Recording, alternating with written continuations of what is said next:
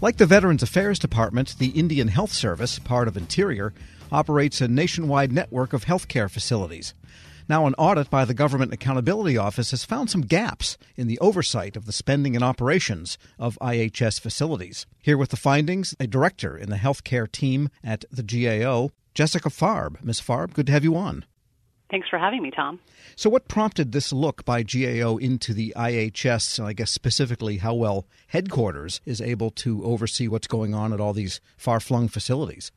I'd say the reason is twofold. As you are probably aware, in 2017, GAO added federal management of programs that serve Indian tribes and their members, including the Indian Health Service, to our high risk list.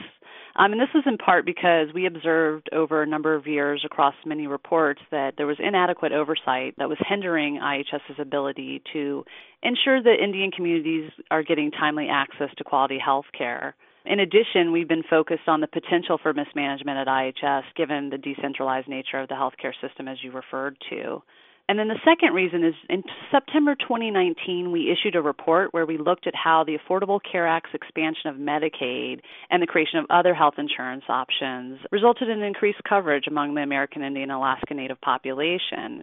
Um, what we found is it went from 64% of IHS patients reporting that they had additional coverage in 2013 to 78% in 2018. And this was a bit of good news because this allowed both the tribally run facilities as well as the federally run facilities that tend to be our focus to increase what we call third party collections. So they were able to increase the revenue that was available to them above and beyond their annual appropriations. And we found in that report that the increase was about 51%, going from about 700 million in 2013 to over a billion dollars in 2018. And just for context, IHS appropriations in 2018 was about 5.5 billion, so they had an additional billion dollars to work with um, that year.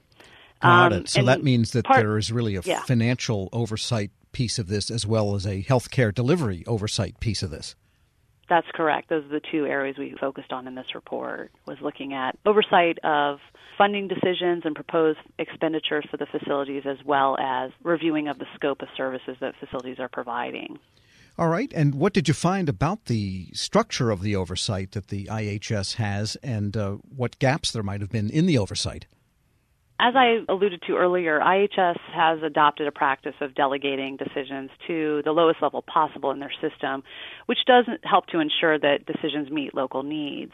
And while some oversight functions are still performed by IHS headquarters, generally the oversight of the facilities is left to the area offices where they review each facility's scope of service and proposed expenditures.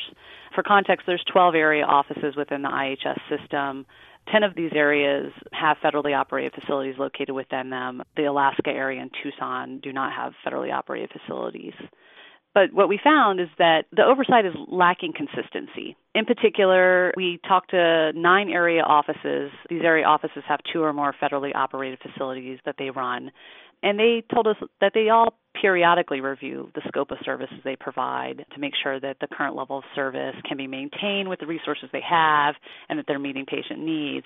However, the frequency of these reviews varied widely. We found that in some cases they did them monthly, and some area offices do them every three years. And they also used a variety of approaches from doing really formal assessments to really informal data analysis. What was really striking was that none of the officials we talked to reported systematically reviewing the extent to which their facility services were meeting the local needs.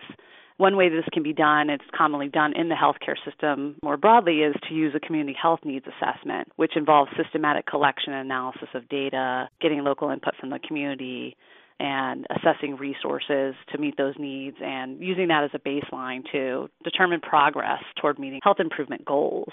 They're commonly done throughout the health system, as I mentioned, um, in particular, nonprofit hospitals across the United States, as a result of their tax exempt status, are required to sure. do them every three years. We're speaking with Jessica Farb. She's a director in the healthcare team at the Government Accountability Office. And so this kind of I wouldn't say lax, but inconsistent oversight, both within a region and from region to region. Is your sense that this affects the financial propriety of what's going on at the facilities and also the healthcare delivery that goes on at the edges of the whole network? Well, I wouldn't say it affects the financial propriety, but it, it does sort of create problems in terms of the concerns we've expressed in the past as well as others about whether or not facilities have enough resources to meet the greatest needs of their population.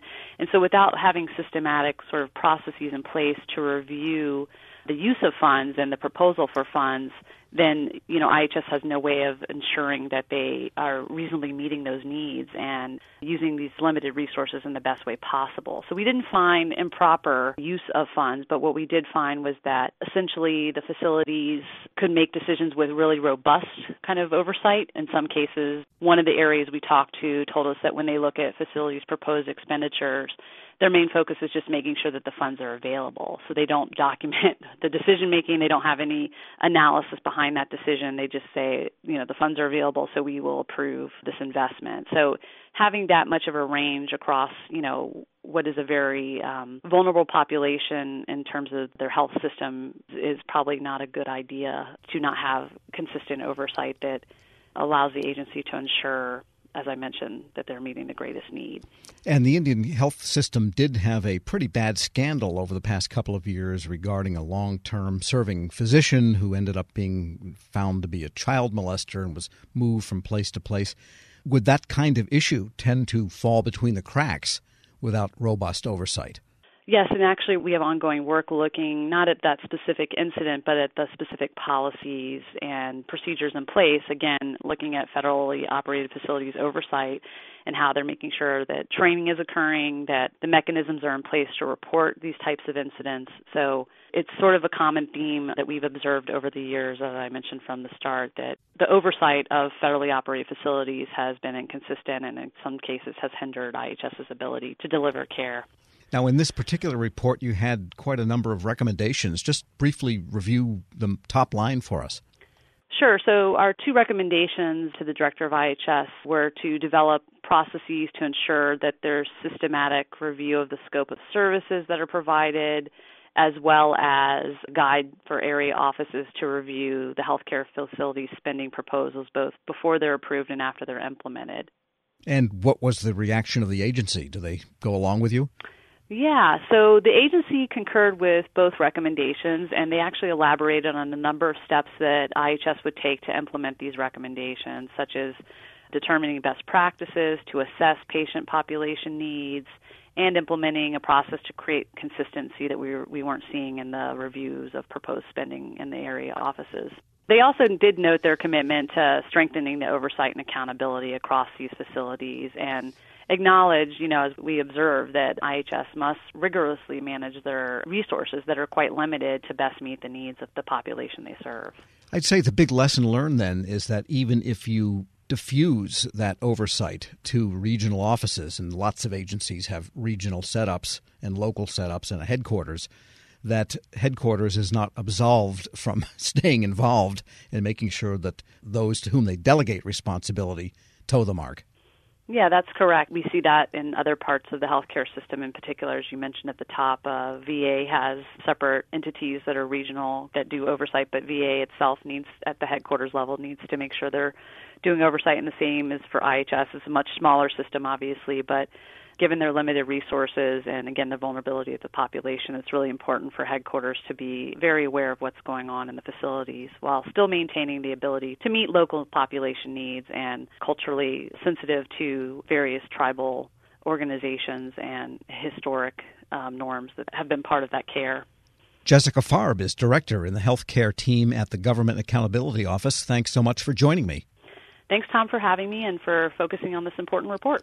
We'll post this interview along with a link to that report at federalnewsnetwork.com slash Federal Drive. Hear the Federal Drive on your schedule. Subscribe at Podcast One or wherever you get your podcasts. Grab a 30-day free trial of Live by Live Plus, and you'll get unlimited skips, commercial-free music, and all of the podcasts and live streaming events you can handle. Visit livexlive.com slash podcast one to learn more and start your free trial.